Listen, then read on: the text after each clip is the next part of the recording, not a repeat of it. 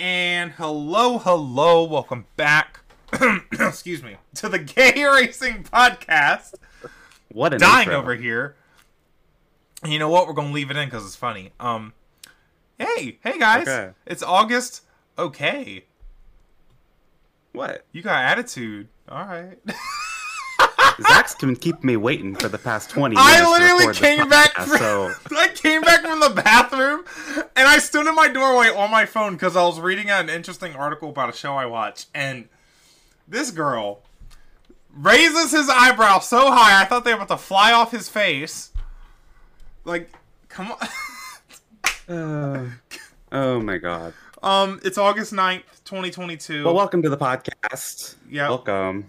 And Yep. we um we're gonna talk about Nashville, um the IndyCar race at Nashville, the Music City Grand Prix, or as we like to call it, the Flop City Grand Prix because it was kind of a flop. Um I have a lot to say about that. I'm not happy about it still. yeah, we got some tea, including um some some a different episode of the same saga, kind of like in terms of silly season. We'll get to that in a minute. Um, Yep. And then we'll talk about NASCAR at Michigan, even though um, I I did not watch NASCAR at Michigan. I watched like the first half of stage one, and then I got overstimulated, so I turned it off. But I've watched like highlights and stuff. so- Yeah, um, and I tried to watch the end because I heard it was popping off, but my phone was being stupid. So, um, yeah, Kevin Harvick won, but we'll talk about that later. Um, but yeah, Yeah. so that's on the slate for today's episode. Um, Lots of fun coming up. lots of fun. I have a great attitude today. I have a lot of energy, so I guess we'll go ahead and get started. Um, Let's do it. talk about Nashville. Um, so Yeah, let, let's start with the bad news first. uh, the Music City Grand Prix, or as we called it, the Flop City Grand Prix, yes, that happened. That is a race that happened. or as Pato O'Ward likes to call it, Crashville. Crashville. I think that's more appropriate. Like, you know, we weren't sh- sure what to expect for year two. Certainly, we expected it to maybe be cleaner. Um, no, I didn't I expect it to be cleaner. cleaner. I, I kind of saw this coming. I knew it was going to be the same same old BS. Yes, because IndyCar they'll be they race that Indy road course like ten times a year, and they still can barely start there most of the time. So yeah, Fair, fair. yeah. So this race, they moved. I want to start with the. They moved the restart line to the bridge. right. I think that was the thing that had me thinking, okay, that's probably a little better because a lot of the issues were on restarts. Yeah. they blundered it somehow. they did you notice that when they would do the restarts, it was at the very end of the bridge, and half the time the green flag wouldn't fly until like fifth place was already across the line. No, I did, Did you notice that? No. Yeah, they were they were throwing the green flag so late, so late. I think it was causing stack ups too. I did So not we had the same exact issue going. Yeah, it was awful. They were waiting so long to throw the green flag, whoever was down there. And the start finish was in the same spot as last year, which I think that's fine. I, but I feel weird about it, I don't but know. it's fine. I mean, you can't put pit road on the bridge, obviously, so it's no, it is yeah. what it is. I mean, I think. uh, I don't know. I think they need to keep the restart zone on the bridge. Definitely. They need to actually like do it like way further down on the bridge though, because we're doing it at the end of the bridge, Yeah. and you're still having the same issue. Like I don't know what idea was there. yeah, let them get a Um, little bit spread out, or I guess actually it might get them tighter together. But hey, who cares? Um, Yeah. they'll figure it out, they- right? They- They don't care because the restarts were all messy the entire race anyway. Yeah. So, so let's start with the winner. Scott Dixon won. What a boring This- winner for a stupid race. Out for the championship, this is terrifying because Yes. Scott Dixon's only six points out of the points lead. What Bestie happened? wins one. Ra- I know he won Toronto, but Bestie wins two races. All right, and is suddenly the championship favorite. Well, kind of. Like, what the hell? Like, you know the Sephiroth theme. This is that's Scott Dixon right now. Like, I think flop of the week. I'm gonna get. I'm giving him out today. Flop of the week is Marcus Ericsson. Whoa! What? Flop of the Why? week. He had this championship locked up. I'm just saying. Well, I'll counter that with saying flop of the week is Romain Grosjean.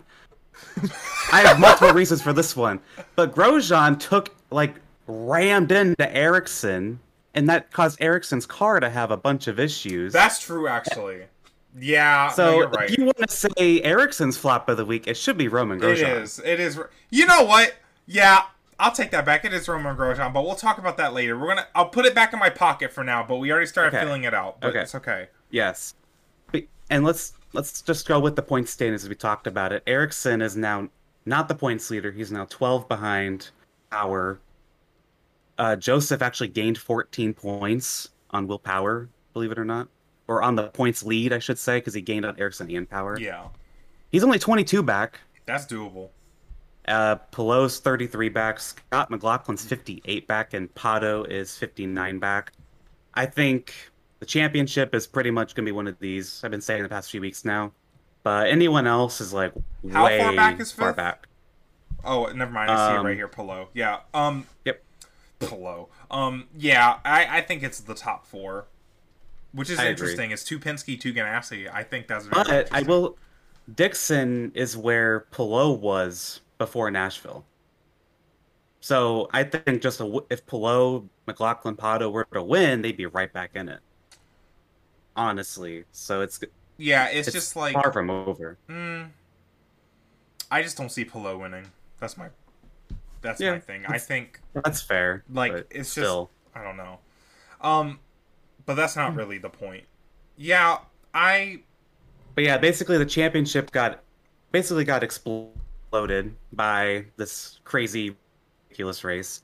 Uh, let's talk about the race and then I'll complain about it. Uh, Scott McLaughlin probably had the best car the entire race, and Oh, he he was- charged back up through the field to get second at the end of the race. If there was like one more lap, he probably could have won. If the track was wider, he probably could have won as well. But Yeah. again, we'll talk about that later. Um, and Scott McLaughlin, by the way, now leads all former Team Penske drivers as most poles ever at Team Penske like what? throughout IndyCar, NASCAR, Australian Supercars, IMSA, everything. Oh! McLaughlin has most poles at Team Penske. I was confused. I'm like, I, I thought you meant like he has the most IndyCar poles compared to all of the No. ex Team Penske drivers. I was so con- No. okay. That makes sense. Okay, yeah, because oh, that's cool. That's cute. Yeah. Aw. Yeah, so he won a lot of poles over in uh in Australia for Penske. So. Right. That's awesome. Really cool step there for Yeah, him. he had a great weekend. I mean, he definitely was the star of the show, or driver of the day, maybe. If you I mean- call him that. It's driver of the weekend because he was fastest in one of the practices. He was top three in another. Yeah. Then he wins the pole. He probably should have won this race if it was like a quote unquote normal race. So, yeah, But really yeah, he, good weekend he, for he had the edge over even like Josef was fast when he got out front too, but Mhm. he Scott was able to pass. He was able to pass Yeah, pretty easily. he was one of the few, along with Colton Herta, who we'll talk about now, I guess, who were able to pass a lot. And Colton Herta, who was your fantasy pick, you needed a win, so I you did My not get a win. So, so I have clinched the IndyCar fantasy title, by the way, second year in a row.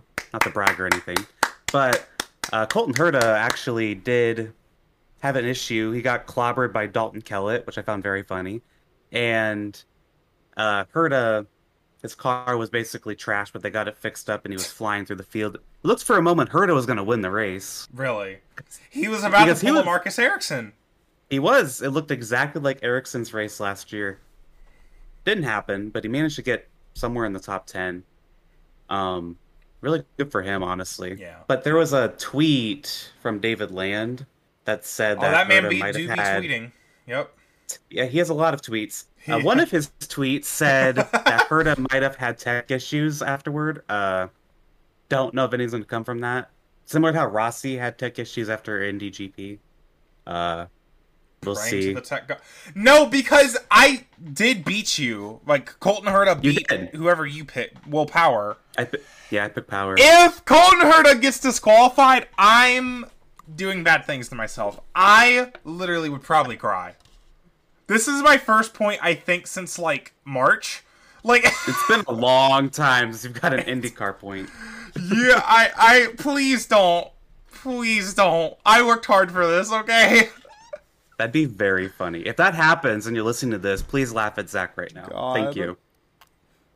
Um, what else should we talk about with this race? Uh, this was the closest street course finish in IndyCar history. That's actually kind of That's a- impressive.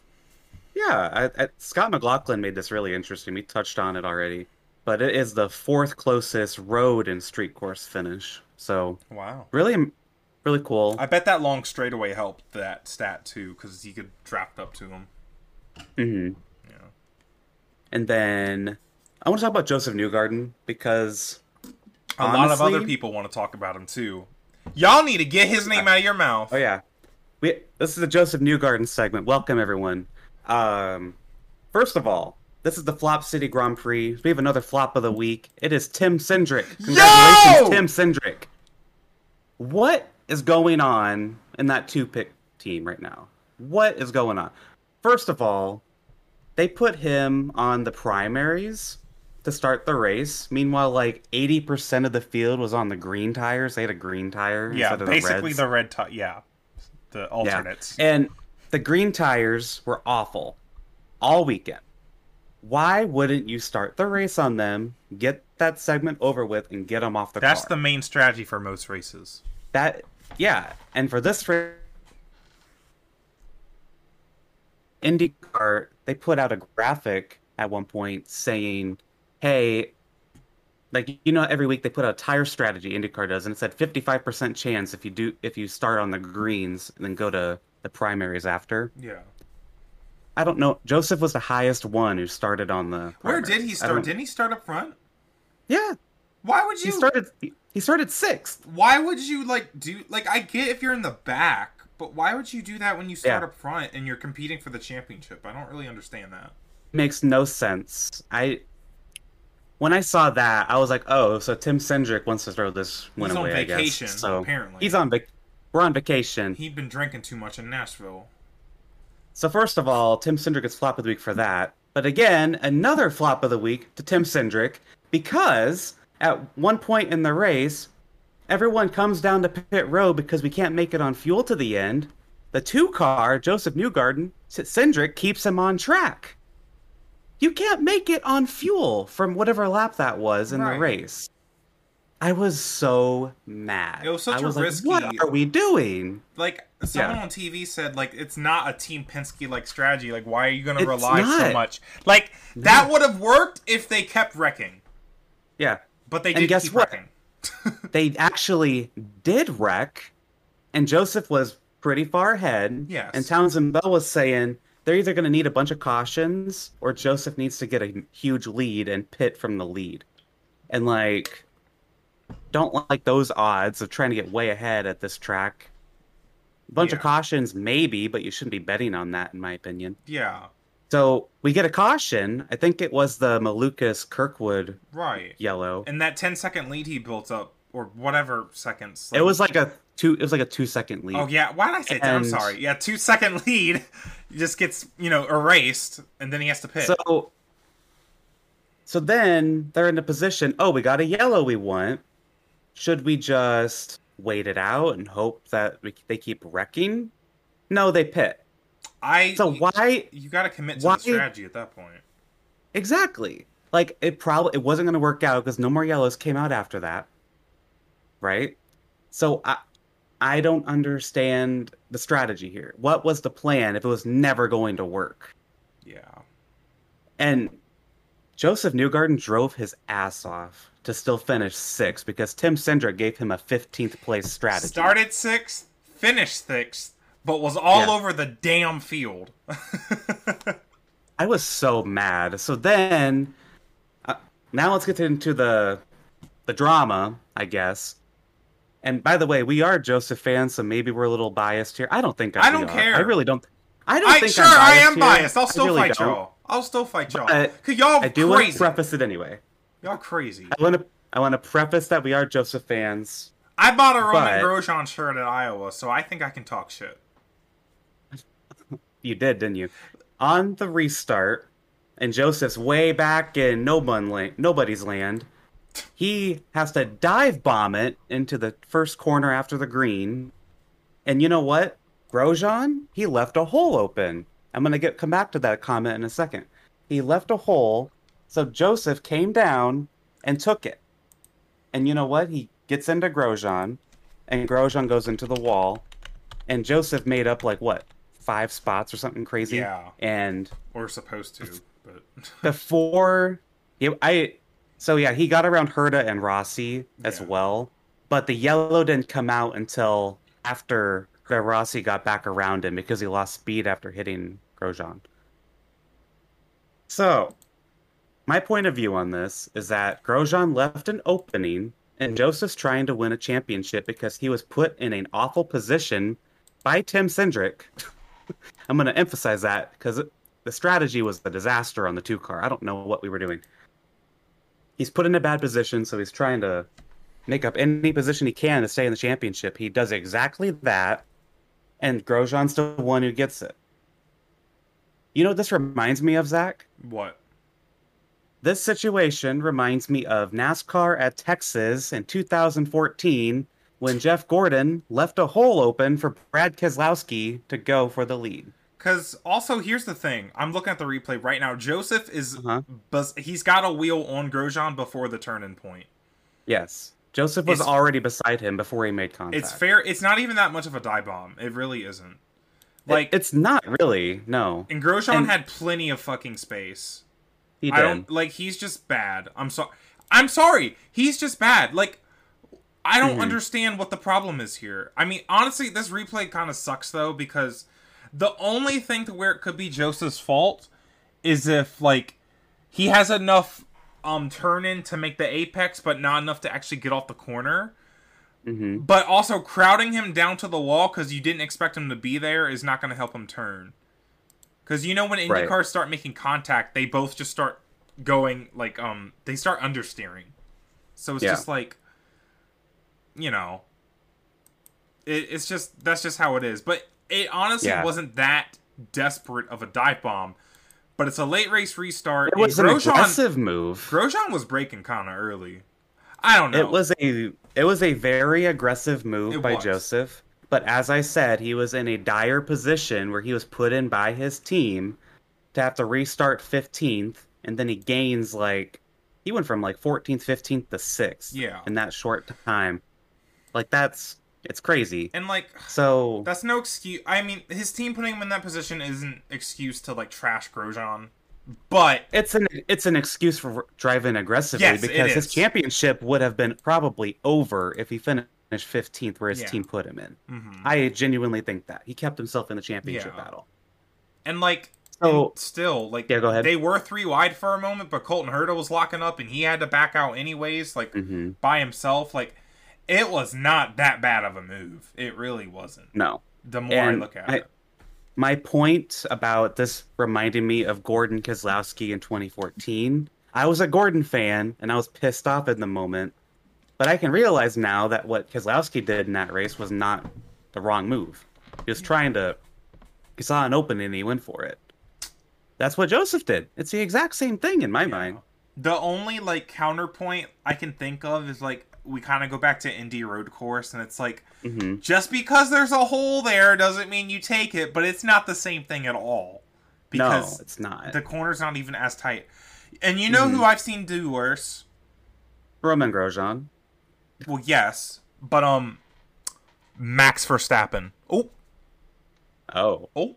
I, He- I wasn't going to bring F1 drama into this. How many okay. times has Max Verstappen done that to Lewis Hamilton, and or really anybody, and run him off the course? Really, mostly Lewis last year. That's what I'm talking about. Mm-hmm. He, he ran Lewis off the course so much last year, and I remember talking about.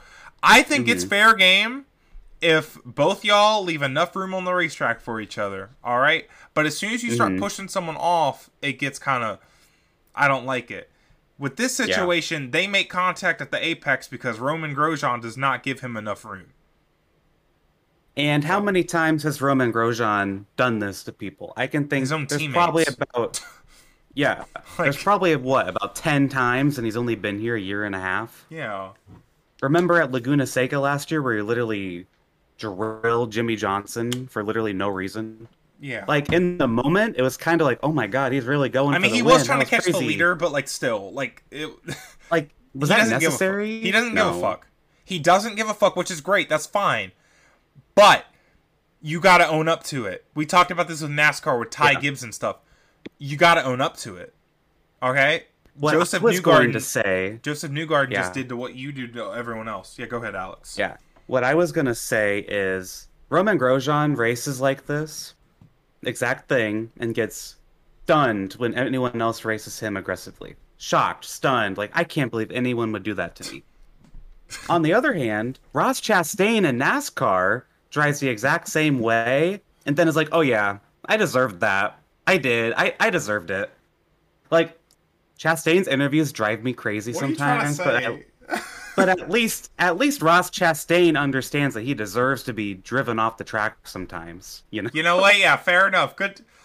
I'm not a sleigh, but it's a gold star. it's a gold star. It's a gold But- star. And Josef said on Twitter afterward that Grosjean's gotten away with much worse. He started. I don't know if it's the best look, but I thought it was very funny that Josef started replying to angry Grosjean fans on Twitter. Did you see all that? I did. Zack? Here's the thing, y'all run your mouth. Y'all running your mouth. I don't think And- Josef cares. If there's a man I don't want to be mad at me, it's Josef Newgarden. Y'all better be careful out there. He gets pissed off about qualifying second. We talked about that after Iowa. If you you're yelling at him about this after he had an awful race and his crew nearly screwed over his championship, listen, I do not want to be anywhere near Josef Newgarden after that, yeah. right? Because I, I bet he was livid. I wish we had a better angle of the the replay cuz I the only Yeah. thing I'm the only thing I'm concerned about is I don't know. It was aggressive. That's it's also just Well, a tight corner. It's just like If I don't If Josef's not aggressive, his championship hopes are over. I don't like him saying like "Welcome to IndyCar." It gets tight because that's some NASCAR shit. You know what I mean? I thought that was a funny comment. It is, but I'm just concerned that, and it's like him getting no penalty, which I think you can debate both sides. I'm like on the fence. I'm mostly Mhm. on Josef's side, but like it. I don't know. If Josef would have got penalized, that'd be complete BS because Grosjean hasn't got penalized for yeah, anything. Like IndyCar, they're very So- lax with penalties, anyways. And also, Josef was side by side on the turn-in point. yes. So it's, it I think that's the anyways. biggest point. And Grosjean left that spot open. He if was Grosjean not didn't want defending. Josef to do that, he should have defended it, and he didn't. He wasn't defending. That wouldn't that wouldn't be blocking. He'd just be defending. Mhm. So Yeah. Um. But yeah, no. I think, and I think the race directors made the right call. You. It really, Yeah, if anything, it's a racing incident. It's kind of like what Rossi and um, what's his face, the other week. Um, Rossi and Rosenqvist oh yeah, yeah. at Toronto. Rossi and Rosenqvist. Yeah. Mhm. It was kind of like that racing incident ish. Um. But yeah. So I want to give another flop of the week to all the Romain Grosjean fans on Twitter. Congratulations, Y'all You again, really stop earned it. running your mouth. Y'all been in. Ugh. y'all been watching like IndyCar for like a year and a half, and y'all think y'all know Yeah. it. Oh, Um, and oh, one of y'all actually uh, replied to me, say, like arguing one of my tweets because I was just saying like I don't care Grosjean races like that every week. I said something like that. Uh, one of y'all replied to me. Then you apologized because you're like, actually, I really I like your podcast. So like, thank you. Hey yo, what? Hey, of wait, wait, I gotta look at this. I did not Um, see this. Um, but yeah, that was very nice of you. Thank you. Thank you for but supporting anyway. the Gay Racing Podcast. Yeah, I hope you're not angry at me right now for giving you flop of the week. I'll exclude you specifically, that listener. Everyone else gets flop of the week, but not you, Grosjean fan. Yeah, Uh, anyway, uh, this race was awful, and It it, needs changes. like did we mention that there were so many? Like there was there was like 18 laps of caution in the first 40 laps or something. Like it was. Forty-five percent of the entire race was under yellow. Yeah, that's not good. That's NASCAR shit. Let's. Last not year's acceptable. race, last year's race had more green flag laps, if you can believe it. had 41% of the race under yellow. Like that's just There are more yellow flag laps this year than last year. It's I ridiculous. I just don't think that oh, I lost my train of thought. What That's are you talking okay. about? We're talking about the yellow flag. Yeah, I just don't think that's acceptable. That's not acceptable for what IndyCar is trying to be, which is um uh, an actual motorsport. And street course races are not like this normally. Toronto wasn't like this. Long Beach wasn't like this. St. Pete isn't like this. It's just Nashville. It is a Nashville specific issue. It is. And next year is the last year of the deal with uh, the city of Nashville and IndyCar. and there's a lot they got to make up. There's a lot they got to make up for this two years of kind of Mickey Mouse. hmm Few things. Completely redo the uh, track layout. It is awful. That is it. They can't pass for like seventy percent of this track. That one Mickey Mouse section in between, like um, both bridge sections is stupid. Like it, or, or there's this one part that's so narrow, and I just think that's Yeah. not good. Like it's like that section at Baku in the F1 track. Like, why is that even a thing? hmm Like, if you can't fit two cars even physically side by side, what is the point? It shouldn't Yeah, be a racing like- track. I'm sorry. So, in my opinion, let's keep the bridge, change everything else. Like honestly, just figure something else out. I don't know what you could do. That you need this track needs to be wider. They can't. Ju- there's so many spots where you're like coming up, and it's like a whole. You have to like completely. It's like a U-turn basically.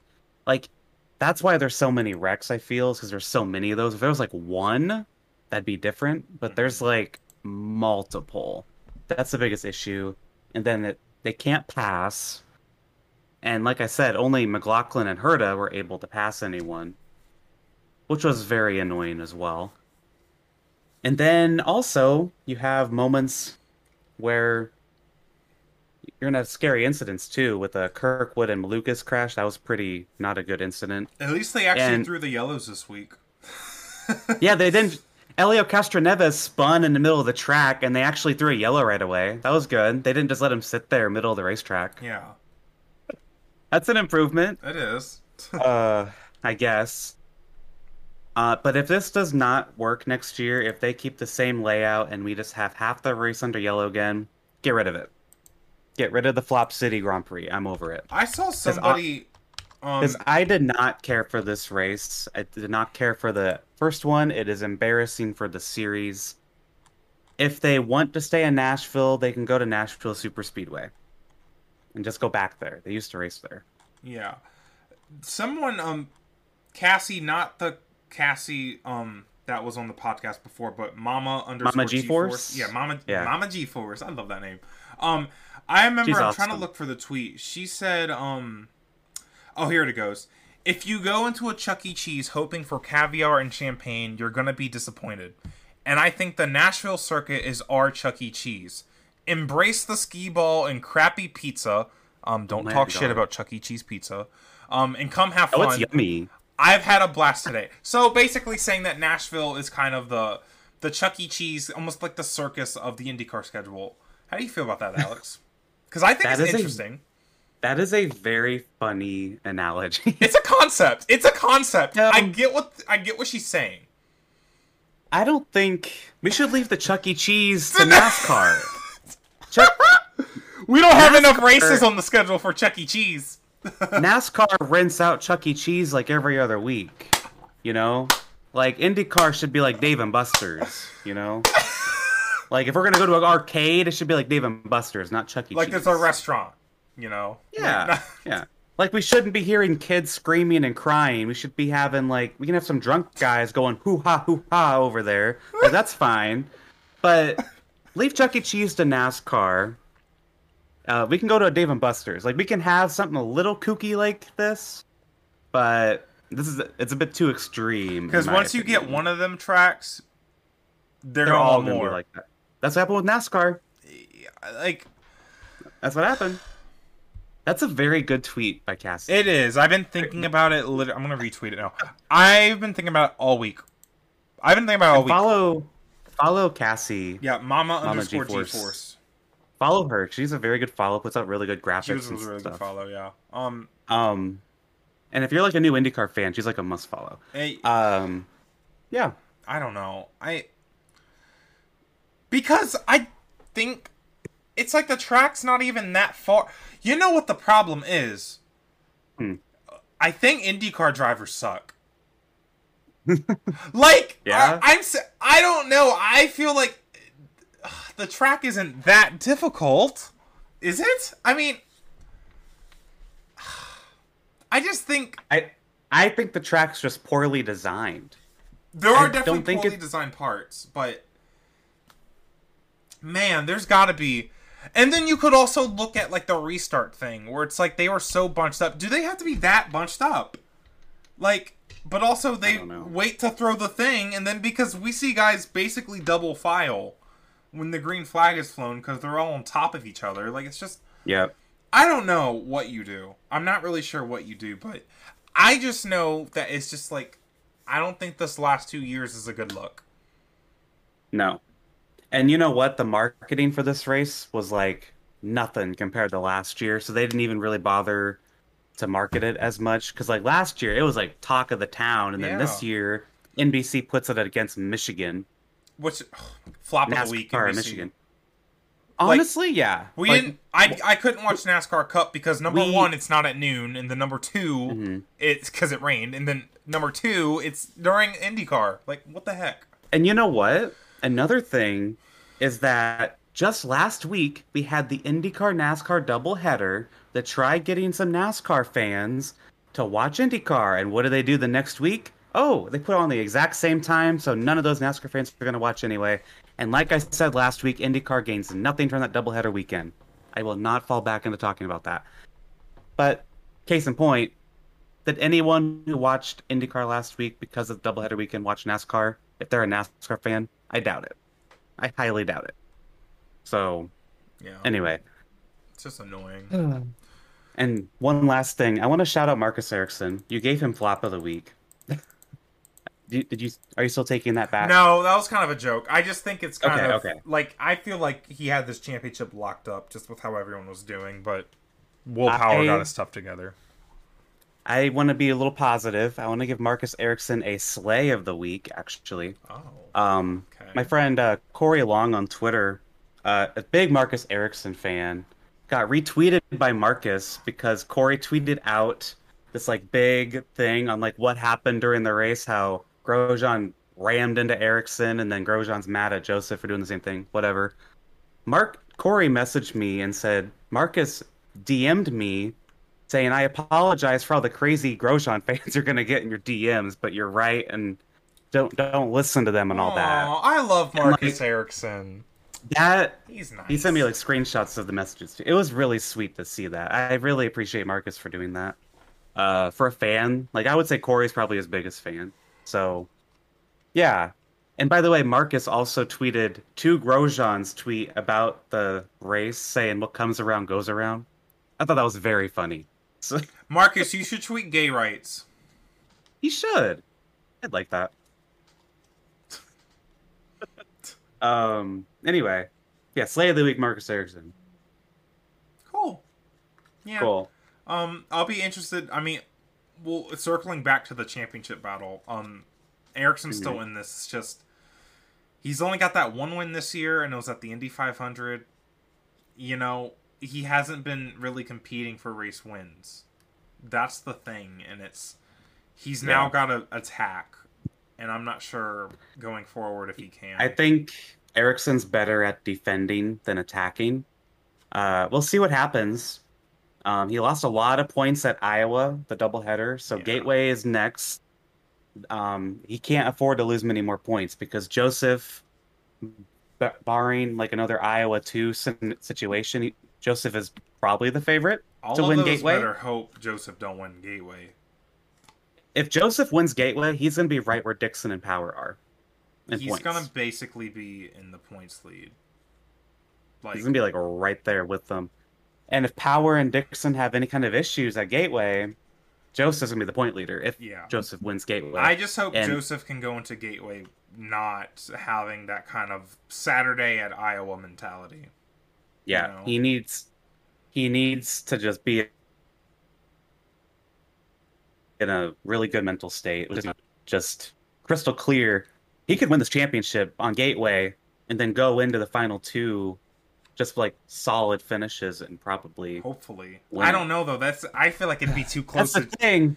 I feel like it'd be too close for him to even just go in and have a solid finish. I feel like he'd still just have to attack. That's true. That's, That's true. the thing. It- it is really Gateway close. Goes. Gateway's going to be an interesting Yeah. setup for these final two races at Portland. Gateway is Gateway is going to be the setup for the final two. yeah, It's really going to determine who's a pretender and who's not. yeah. And we might, if Pato O'Ward, for example, if he could win Gateway like he did Iowa too, that'd put him right back in it. Kind As a of. stretch. It'd be a stretch. He'd have to. Uh, he's Pato. Pato needs issues to happen. That's the thing. Yeah, and the problem is he just had issues at Nashville. Yeah. It's, So- it's not looking likely. I would say we said it earlier, but it's probably the top four, top five in the Yeah. championship. You could Well- say McLaughlin and O'Ward as like a very distant if people have issues and they Mm-hmm. win. But I'll keep saying if Palou didn't have the contract drama, I'd put him in the championship hunt. that's fair. Put, but he's he, he was leading at some point, and we were like, imagine if he wins. Chip Ganassi apparently has not talked to Alex Palou since. The They thing. apparently did talk after at the podium celebration, very briefly, but they did like talk, like they were seen talking, which is interesting. All right. Well, they were probably spilling some tea. Which, speaking of, is our next segment, which will come after our little ad break. So, we'll see you guys then. Bye. Welcome back to the Gay Racing Podcast. It is time for the favorite segment the favorites. Jesus Christ. My, Your favorite segment, my favorite segment. the tea. it's time to spill some tea, some racing motorsports It's been a long tea. day, y'all. I'm so sorry. It's a big week for Zack. He's starting a big job. Ugh. Let's go. So the tea. First up, we have uh, Rinus VeeKay. He uh, re-signed with Ed Carpenter Racing. Uh, we mentioned last week that August first he was able to start talking with other teams. Uh, apparently, if any, if he did talk to any of them, nothing guess- went anywhere. I guess he didn't like what he was hearing, or he didn't like what he was seeing because McLaren. Um, Yeah, the two teams who would be talking to him were McLaren and Ganassi more than likely. So he's probably like, "Eh, I'll pass. I still think Ganassi would have been a great pick, but again, it's like they can't really. They probably can't make a commitment to him. You know, It's yeah. Ganassi was probably, if anything, they're probably like, well, we would, We but we kind of want to have keep Palou. But we're kind of forced. We're trying to keep him by his will, so you know, against his will. So kidnap. yeah, put him in. that's his- cool. Alex Palou should be in Chip Ganassi's basement in a few months. So. Um, in his basement. I I saw someone because I mentioned this before the pod with Zack, and Zack didn't know if it was true. Uh, Rinus VeeKay is going to be the longest tenured driver at ECR next year, by continuing there. Um, I'm not sure if that's fully accurate because Zack has me questioning it, but I wanted to mention it. Wait, what did I say question it? Oh, right, because Before we recorded, you said you didn't think that was accurate. That VeeKay was the longest. because he's only been racing for EC. Let me look it up. We have the But- internet literally at our fingertips. regardless, um, because people don't stay at ECR that long. Daly's been there a while, but he left and then came back, Yeah. so hard to say. Um, next bit, let me know if you find Yeah. facts on that, Zack. I am. Uh, Paretta Autosport they announced that they are adding Laguna Seca to their 2022 schedule. He's in his uh, second cor- full season right now. So, to, next it'd be his will third. So I guess no one's on three straight years. I guess not because Newgarden uh, raced for Sarah Fisher, but then it became Ed Carpenter later. Fair enough. So by definition, Josef was probably only there for two. yeah, that makes sense. So, but yeah, Paretta Autosport. Um, their last race was supposed to be Nashville, but they added Laguna Seca, and Simona will be the driver again. I'm happy for them. This is really cool. Yeah, I would not want to end on Nashville. Why? They did they are- do good? How did they do? I wasn't paying attention. They got last because they were in a wreck, unfortunately. Yeah, um, good thing they're not ending on that. Yeah, and by the way, speak of Ed Carpenter Racing, they are partnered with ECR.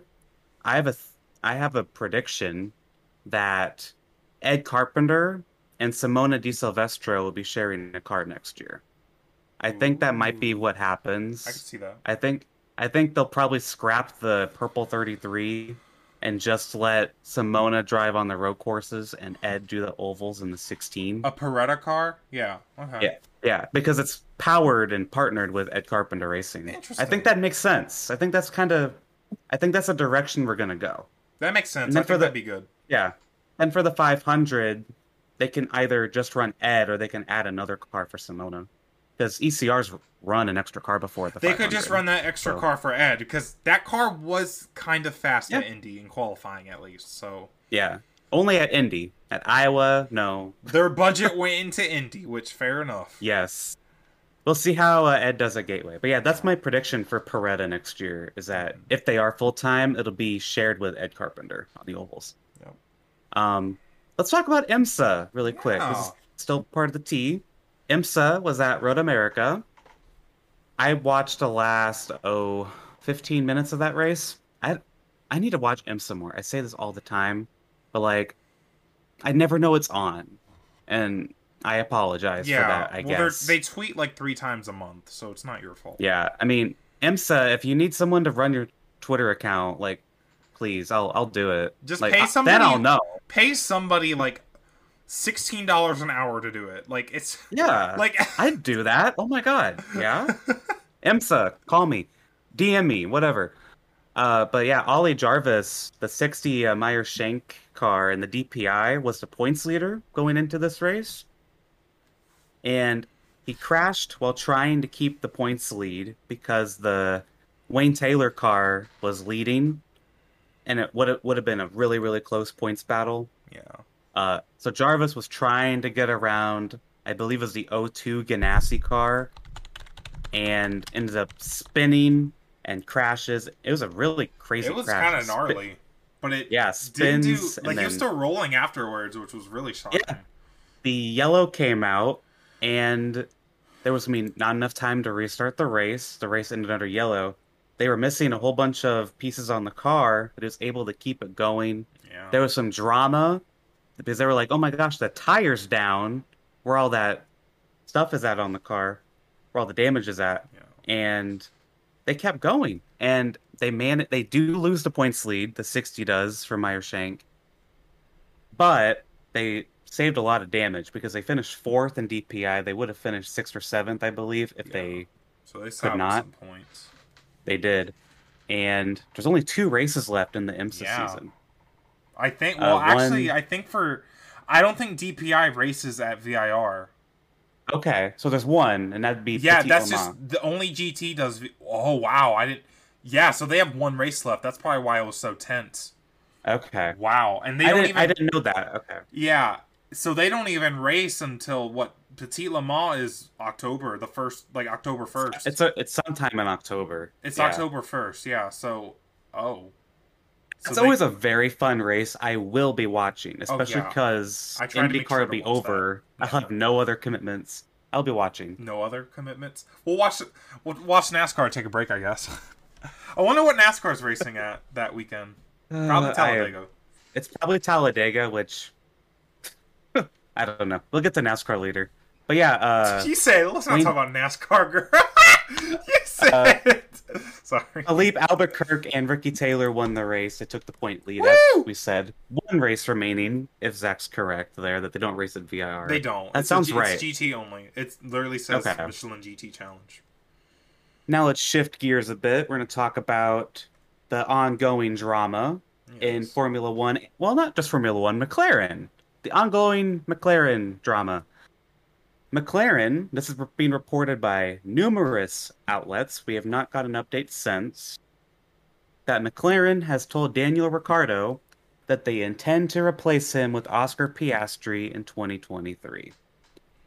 And per Jenna Fryer, last week we mentioned, Ricciardo is has a driver option, so he has an option to stay with them in 2023. And that I believe contrasts with Alex Palou's option, where the team had an option to keep him. Mm. Ricciardo has the option as a driver to stay. I believe that is what? that Why is would a team ever do on. that? That seems so dumb. I don't know. So, we intend to replace you, even though that you can just do whatever you want. I made a tweet when this came out saying we are hurtling toward a situation where a driver says they're returning, but the team says they're not. We are hurtling toward that at a rapid pace. It's gonna happen. I think it's definitely gonna happen. There's just Like- no way. They they could be they could try and pay Ricciardo a ton of money. to keep And to- just- to, to, get the fuck out. Yeah. Well, obviously they want to get rid of him. They've hired like 50 people to try and get someone else on the ah! seat. It's like that. So they're just they It's like they're gonna have all the, they're gonna send all these people to Ricciardo's house and just knock him out so they get the riders. They hired like Uh, five different drivers for this for this one Yeah. job, They did. just to probably for Daniel Ricciardo just be like, nah, I think I'm gonna stay. I think that'd be hilarious. Zak Brown's And got a small head, man. what a mess. small What- small brain, big head, small brain. There's nothing going on up there right now because what the hell? So- That would be interesting to follow. Everyone is McLaren. That's why Rinus VeeKay stayed at ECR. One hundred percent why he stayed at ECR. He does not want anything to do with McLaren. all right, y'all. Now let's shift gears to Uh NASCAR. oh. I am very excited about this one. Oh yeah, you are. Marco Andretti is going to make his NASCAR debut. Stop barking, that's my job. In the NASCAR Xfinity Series at the Roval, uh, in the number 48, I think it's a big machine car Yeah, uh, that Tyler Reddick that drove a couple times. forty-eight car. Yeah. Yeah, that yeah that one, the ugly one. I'm not. So- I'm sorry. It's ugly. Uh, Marco Andretti's going to drive that. I'm so excited for this. Not for barking reasons, but because I think he can do really good in a stock car. he has I done really really good in a stock car, SRX. He's, In SRX, he's a SRX champion, season two champion. This is gonna be really fun. I kind of wish it was on an oval. I want to see how he would do, but I get why they would put him on a road course Yeah. first. It'll be interesting to see this- how the Roval fares him because it's it can get Yeah. a little chaotic. So, but Yeah, we'll. I wonder. Is, I wonder if he's gonna try doing full time or is he wanting part time? Like, I wonder what Marco wants. Because. John Andretti eventually did the same thing where he went full time in NASCAR. Marco's like only in his thirties, right? Like he could he could could- still go. I could see him doing Xfinity full time. Xfinity. I mean, look at AJ Allmendinger. Xfinity is the place to be, man. Like, Yeah. if you want to just race stock cars and have fun, man, that's why Dale Jr. He does one race a year. I mean, it's fun. Yeah. I get Yeah. it. That's the best series right now. It's Mhm. it's just to go and compete for a championship, have fun, do part time. Well, and it's seeming likelier every week that uh Ty Gibbs and Noah Gragson are going to be out of the series next year. oh my you're god, even gonna get- better. yeah, you're not going to get destroyed Yeah. every week. Less snobby But- ass kids. And you know, another thing is that Sam Hornish Jr. had a lot of success in Xfinity. I think Marco could totally do the same thing. Yeah. So, yeah. Um, speak of Noah Gragson, uh, it is there's a driver announcement for Petty GMS coming tomorrow, as of re- as of recording, tomorrow as in Wednesday, August 10th. Uh, it is more than likely going to be Noah Gragson. That's kind of been the rumor ever since Ty Dillon Yeah. uh, announced he was leaving. And you know what? I have that's fair. no really opinion on this. I think that's Yeah. fair. I'm not the biggest fan of Gragson, but you know what? I think it'd be good for him. He's already been doing a lot of cup races. I think he's ready to do a full cup schedule. And the reason why is I think it could really help mature his driving style too. hmm Like It might be humbling. honestly. Exactly. I think him effing around in one of the best Xfinity cars isn't really going to teach him what he needs to learn. Yeah. You know, I think because and a he's petty car, he's gonna run like mid pack probably, Yeah. like low low teens. he will have opportunities for success. You know, we saw Erik Jones this year. You know, Yeah. almost won Talladega, but I think that'd just be good because he's just he's almost plateauing in Xfinity a little bit. Like he's done really good this year, but Yeah. I just think he needs a change of scenery and Cup. He's ready for Cup, I think, but Yeah. mentally maybe mature or what's the what's the word? You know what I'm trying to say? Like he could use a little bit of work, and I think going to Cup right now is a good, you know, good Yeah. trial by fire for him. So I think that's, I think that's good, and it's good for Petty GMS. Um, I guess. Yeah, because next year it'd be Erik Jones and Noah Gragson. I think that's a good lineup. That's Honestly. solid. That's solid. Erik Jones is solid Yeah. with experience, and Noah Gragson's not that bad himself. So Right. So, next thing, I had it on here because I didn't know what it would be, but it turns out it was nothing. Uh, Tony Stewart said he was going to make a major announcement, and it was just uh, NFTs, so, you know, nothing important. yeah, And Zack, you would you, you had something to say about this? I did have something to say. Tony Stewart, congratulations! You have one flop of the week. Um, Oh, congratulations, Tony. like not me checking Twitter during my workday just for Tony Stewart to say some dumb shit. Yeah. Like um, I, I what I wanted to point out with this is that I found it very funny that the Athletic reported last week after we put up last week's episode that Kyle Busch's most likely landing spots are Stewart-Haas Racing or Kaulig Racing. Just this past week, and it's literally we've it's literally Tuesday. We've had Kaulig Racing tease an announcement. They put out a clock emoji it was nothing. It was just Justin Haley is going to run at Daytona in their Xfinity program. And then Tony Stewart says, I have a major announcement to make. Nothing. I think both Kaulig and Stewart see these rumors and they're just trying to get people to see what they got to say. I really think they're just trying to fuel the fire. it, the fire is huge right now. That's the Yeah. thing too. It's like I can you can almost tell. Like why wouldn't you? These teams are just like getting in on Yeah. the, the hype and the attention. Yeah. and. And it's it's smart. I don't like how Tony Stewart did it, but uh I don't know. I think that's definitely what this was. It's like, why would you say it's a major announcement when it's something no one has done in like six months? I hate announcements of announcements. Yeah, Like, Like, when um on. NASCAR Canada went to announce a new like the the that Pinty's was um you know what am I trying to say re re signing for to sponsor Yeah. the Penty series like thank you for announcing that during Bristol Dirt Weekend thanks like yeah. you're so weird. And so, as I said, the Athletic, uh, Jordan Bianchi put out an article. Said, as I said, SHR, Kaulig are the most likely landing spots for Kyle Busch if Joe Gibbs Racing cannot find a sponsor, which they haven't. They've had a year and a half to do I it don't now. think they will either And Door Bumper Clear, the podcast, who's kind of been talking about this consistently, about like sharing rumors and stuff, they said Joe Gibbs has seemingly stopped talking to Kyle Busch in terms of coming to like a deal.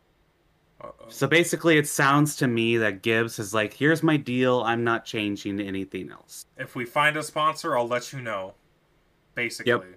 That seems to be where they're at. So and they're not, basically- they're not budging anymore. So three things Supposedly. can happen. A sponsor Mhm. magically comes out of nowhere. Yeah. Kyle Busch just accepts whatever deal, which is honestly the most unlikely thing. Or the third thing, which I think is probably the most likely, Gene Haas or Matt Kaulig break out their pocketbooks. Yep. He's going to Kaulig, or he's going to Kaulig or SHR. Hmm The next likely thing is that a sponsor appears and he stays at JGR. The least likely thing is that he just signs on for JGR right now. It sounds like because like why would he wait to Yep. do that? You know? It it sounds very unlikely Kyle Busch will be back at Joe Gibbs Racing next year. Yeah. That is stunning.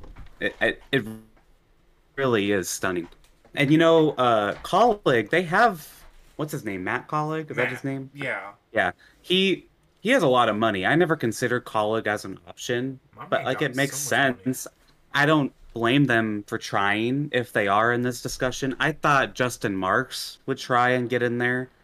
because he has money too. Yeah, with he's, track he's very aggressive with that money, as we saw with the the Yeah. uh, buying of Chip Ganassi. I, I thought Trackhouse would be the Chevy team, but it turns out the rumor is it's Kaulig because we've been hearing it's a one Chevy team and a one Ford team. And that makes sense because Yeah, Trackhouse, they don't. I think their driver lineup's solid. Ross Yeah, Chastain's plan- their Kyle Busch. yeah, and they plan on doing Project 91. Some people have said, oh, maybe they'll scrap Project 91 and they'll just put Kyle Busch in the car. But then you have the problem is the other problem is they have to get a charter. Where are they going to get a charter? They're more expensive than they were last year when they added the number one. And I don't know. I just Kaulig they have the 16 car. Gragson's leaving. They're gonna have Allmendinger, who they could probably just run in a third car anyway. Yeah, for the road course So- races he wants to do. So it's basically the 16 car sitting right there for Kaulig. So yeah, it makes sense that Kyle Busch is being looked at by them. It, It does. does. I think the most likely scenario is you'll see Kyle Busch in the 41 car next year. Because that seems to consistently be what is being said. Unless Almirola uh, and Smithfield, they d- Smithfield if Smithfield says we'll go with Kyle, then maybe. But it sounds like Cole Custer is probably going back to Xfinity or in a Stewart-Haas car funded. Uh, Rick Ware car funded by Stewart-Haas. That's also Ew! article. I would hate to do that. No, ma'am. Go to Xfinity. Go back to what you were doing before. If I were Cole, I'd want to go back to Xfinity, do the John Hunter Nemechek thing, go back We'll have to and talk redeem about yourself Custer and all that. time. I don't know what happened with him. I feel like you could blame COVID He came into the Cup Series at a really bad time. with no practice. Like Yep. it's just I don't know. We'll have to get into that later. It's just kind of unfortunate. Yeah. I really like him. Yep, me too. I, I think if he goes back to Xfinity, he could with SHR be teammates with Riley Herbst. One, I think it could make Riley Herbst better, and two, I think Cole Custer could win another Xfinity title. Oh yeah. Or win So- one in general. He I don't did he ever win one? I don't think he ever won I, one. I, I thought he did. Maybe no, I'm Tyler. Reddick won both 2018 and 2019. Okay, I'm confusing him with uh, Reddick, one of Reddick's. Then. Who won 20? Yeah. Oh yeah, Byron won 2017. Yeah. Yeah. Yeah. But you're right. But I think Custer could win an Xfinity title he, for sure. Yeah, he almost did. Yeah. He's very good. Yeah. All right, so something to follow. We could have news on Kyle Busch literally any day. I feel like it's gotta happen soon because we are gonna- in August, And they're going to announce it while I'm at work because that's when everyone in and then oh, I will send you a text as soon as it happens, Zack. God, I'm to Alex so much sends me breaking news on the most ra- like the Splatoon 3 direct got announced while I'm at work. I'm like, what the heck? And the direct's gonna happen while I'm at work. Yep. Y'all unemployed bitches piss me off. All right. Yeah, I, I send Zack all the breaking news, so he's informed. Don't worry. God. All right, let's talk about NASCAR in Michigan really quick. Uh, again, we didn't really watch it. I watched highlights, Mhm. but Kevin Harvick won. God, why didn't we pick his him? two-year winless streak. You and I almost picked him. We both almost picked him last week for fantasy. The vibes were there. The they vibes were there. were there. God. and uh, apparently uh, Denny Hamlin had probably the car to beat Mm-hmm. Bubba Wallace as well, but Hamlin had a pit road penalty, the 31st of the year, by the way, for Denny Hamlin pit road penalty. That is like more than one per race because there's 36 races in a year. oh my gosh, this is Yeah. that's embarrassing. Uh, and Bubba Wallace was apparently up front the entire race. When I was watching the first bit of stage one, he was up front leading the race. Mhm. Bubba Wallace has four top tens in a row. Uh, He finished uh, second, and Hamlin got He's- third. Toyota's been on a a swing. They are swinging right now. They are doing so good. They like, are. It's feeling a very 2017 right in here. Is Mhm. it just me? And you know, at Michigan, Toyota, a lot of people were saying Toyota was probably the team to beat. And they dominated, and they lost it to Kevin Harvick. Ford keeps So- up their streak. Kevin Harvick keeps up their streak. Oh, why didn't I pick Yep. him? God. Oh, I'm I'm so mad I didn't pick Harvick. yeah. Who I was fantasy? so close. Who won fantasy? Um, you did. oh, Oh, I did. Yeah, Logano was up there. He was up there. You picked Logano. Logano got up there. So yeah, in our NASCAR fantasy, you now have a one point lead. Uh, it's seventeen to sixteen. Solid. I've clinched IndyCar in case you didn't hear that. I'm gonna keep bragging about it. Uh, so, but yeah, NASCAR that's gonna go down to the wire. But uh, Yeah. let's get out about the race. Apparently, it was a good race. Uh, Mhm. Kyle Petty was saying it was one of the best races he's ever seen at Michigan. I was watching highlights of NASCAR Motor Mouse, and Kyle Petty said that. I was like, I oh, also interesting. like to lie on the internet. Um, another thing that I saw, this is a bit before I turned it off just to focus on IndyCar because it was way too overstimulating. Uh, JJ Yeley, for some reason, in a Rick Ware car, is going like 10 miles an hour while everyone else is going 180. Uh, causes a big wreck. He stayed Shocker. out on a caution, right? Like the, the Yeah, he stayed out. caution. Yeah. Yeah. My coworker And- mentioned that wreck to me. He was like, "Yo, did you see the race yesterday? Big wreck." And I was like, "Well, I was, I was watching IndyCar." Um, but What's an IndyCar? oh, like Um, Lewis Hamilton. But this was a pretty scary wreck, honestly, because Austin Cindric went headfirst into the wall. It was pretty scary. Mm-hmm. That's one of the hardest hits we've seen with the Gen 7 car. yeah. Uh, Kyle Busch, Almirola were also involved. Um, I'm hoping Cindric's okay. Because I, you know, Kurt Busch had that incident in qualifying at Pocono. I hope Cindric, I'm sure they did like concussion tests and everything, because that was an awful hit. Yeah. Um, It's just a. and then I guess at at one point Christopher Bell was blocking Ross Chastain for second, and Christopher Bell blocked Chastain and put himself in the wall, which I thought was uh kind of interesting. Like, why was Bell blocking there? It's kind of random. Chastain did not do something wrong. Can you believe it? He didn't wreck actually someone the on victim. purpose. He acts like the victim every week, but he's fine. Well, no, he doesn't. But he's he's finally, you know, actually the victim. That's crazy. Yeah, good for him. Oh. Congratulations, Ross. Oh. So now let's You get a gold star. anything- Yeah, ano- another gold star for Ross, Ross Chastain. That's two of them. He got wait. He got the other one. Yeah, he did. He, I was like, who got the other gold star? Two gold stars for Ross Chastain. Not He's a sleigh. such a good boy Just a star. today. Good job, Ross. You're doing Good so boy, good Ross. today. Let's talk about the playoffs. Arguably the bad boy, according to a lot of NASCAR fans.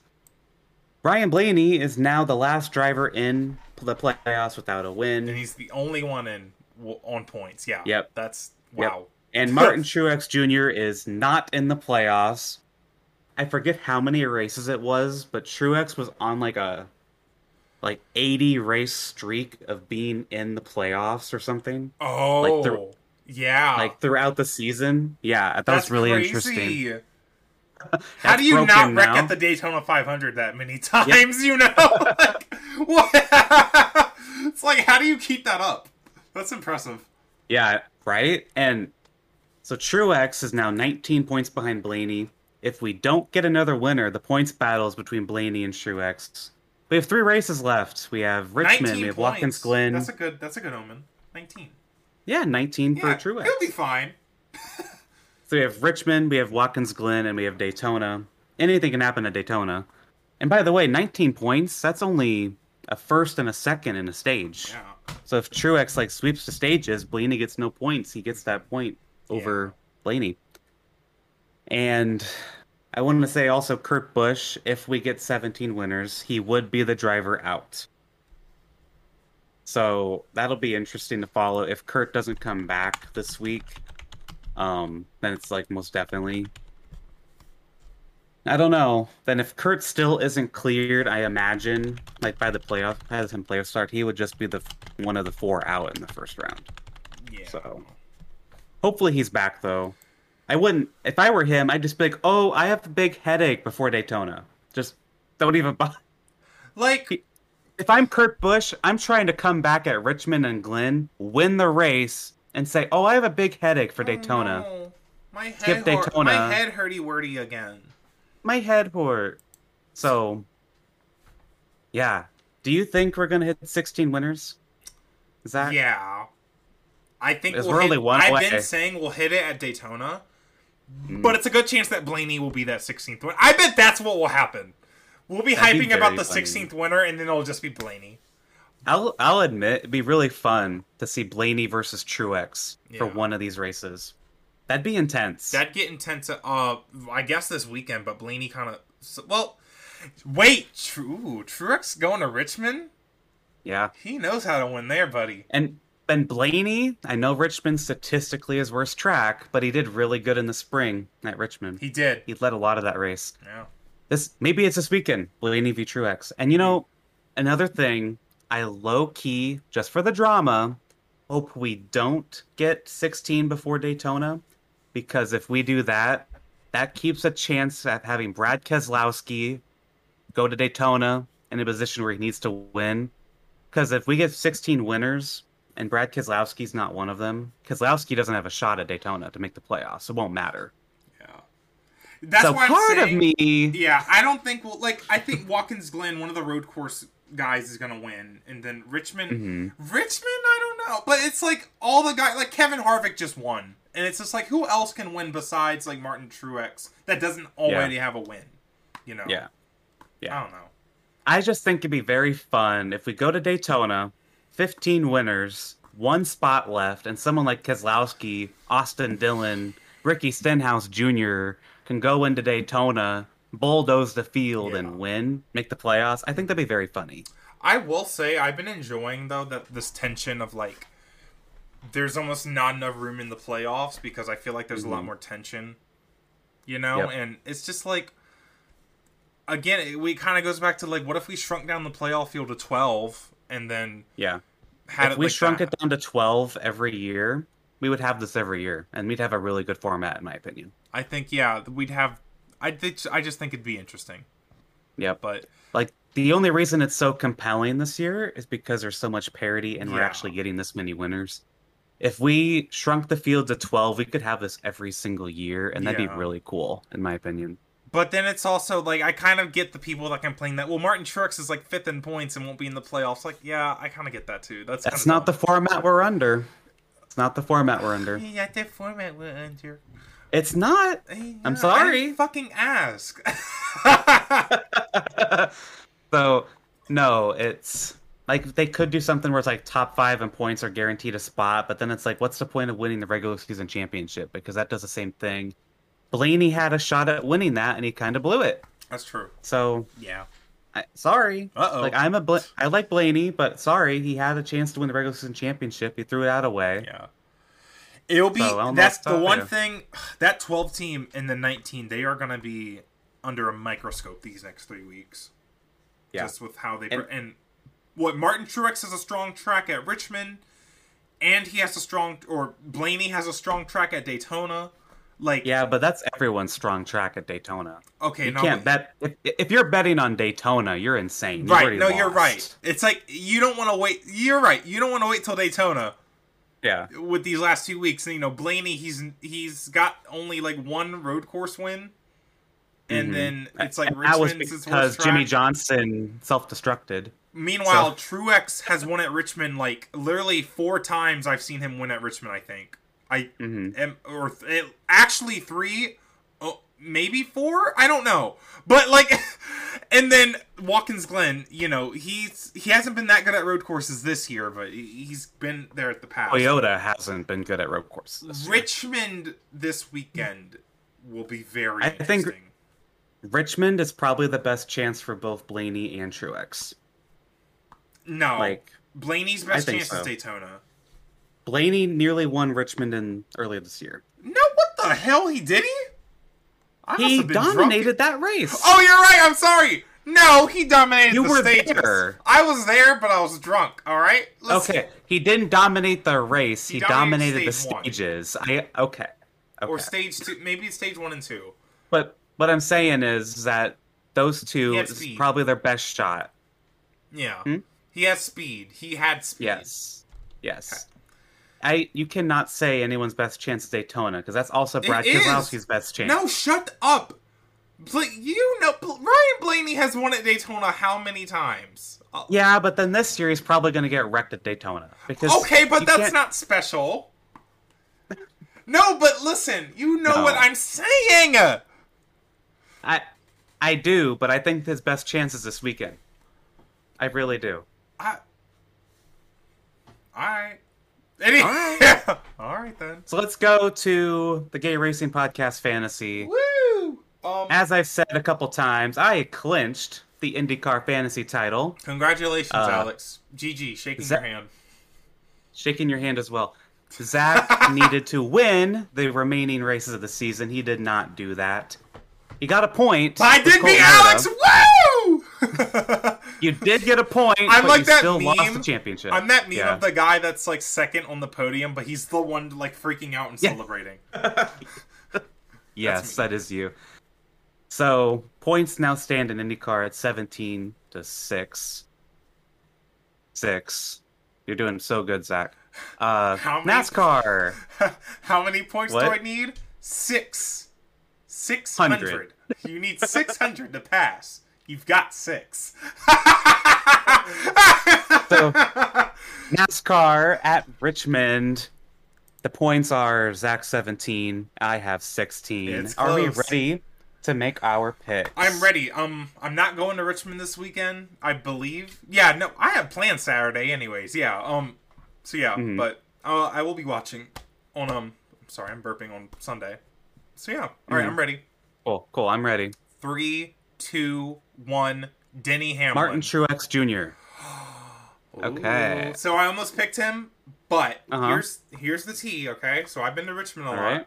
2018, I went to both Rich. Well, I'm not going to both Richmond races this year, but 2018, I saw Kyle Busch sweep. 2019, I saw Hmm. Martin Truex sweep. 2022, I think Denny Hamlin's going to sweep. But That's you're not going to be there, so it's not the logic doesn't stand, right? Well, I guess you're not going to be there. I will actually. nope. Here's the thing, Alex. Shut up. Uh huh. I will be in Oh. the city of Richmond. You'll be in the city of Richmond. I will not, not, at be track. at the track, but I will be in the city of Richmond that weekend, Saturday. So you'll be you'll be at Richmond. I- not at Richmond, the track. My energy will be at the track. Don't worry. Okay. Okay. I think Denny Hamlin's gonna win. I think he'll finish third. Really. Yeah, I I think a Toyota is the way to go this weekend. They've just been really good on Martin's a good bet. Martin's a good bet. You Mhm. can't. He's freakishly good at Richmond and Martinsville. You can never count him out there. Yeah. Same. You know how I had vibes last week about Kevin Harvick winning? I'm having those same vibes about Truex. I had those vibes too. so I just Uh, don't feel comfortable Denny? to pick him. For for Okay. Truex, I just didn't want to pick him because it felt a little too risky. I think Denny's a, a safer bet. He runs solid at Richmond most of the time. Toyota's really good right now. Um, Yeah. You know who else might be a really good pick? Kevin Harvick. Bubba Wallace. Oh, see, my second pick was actually Harvick. Um, Bubba Wallace. Yeah, He's gonna win He win has- this year. four top tens in a row. He's probably been the most consistent the past like four or five races. I think Bubba's Yeah. gonna win. He could win this weekend. He could win Daytona. Like, there's a lot of races he could win now, which is really Bubba Wallace exciting. could win Kansas. He could win Kansas. Yeah. He could win. I think he could win on a mile and a half Yeah. because he he had probably the best car at the 600. He probably had the best car at Kansas, but his teammate Kurt Busch won instead. I think the really interesting race is going to be Homestead in the Oh, yeah. playoffs because that's a track where Tyler Reddick, I think, could really, really do something big Yeah. there. So But the thing with Yeah. Bubba, he has all the speed now, but he's he's got to get into the playoffs. He's got to win. So it's like the pressure's on, man. I think he'll be interesting to watch at Daytona, but he's always he's always interesting to watch at Daytona. So yeah, yeah. But um yeah, interesting picks. It's JGR versus JGR again. Um, our friend Kyle will be very pleased. so yeah. Um, yes. B also don't count out Christopher Bell either at Richmond. I think Oh no, it, it Yeah. could. I think a Toyota is very likely to win. Um, Bell but- was really good in New Hampshire. He won New Hampshire. hey, do you So want to know a could see it. secret? What's a secret? I What's thought up? Watkins Glen was this weekend before I you said too. Richmond. I did too until I did the doc.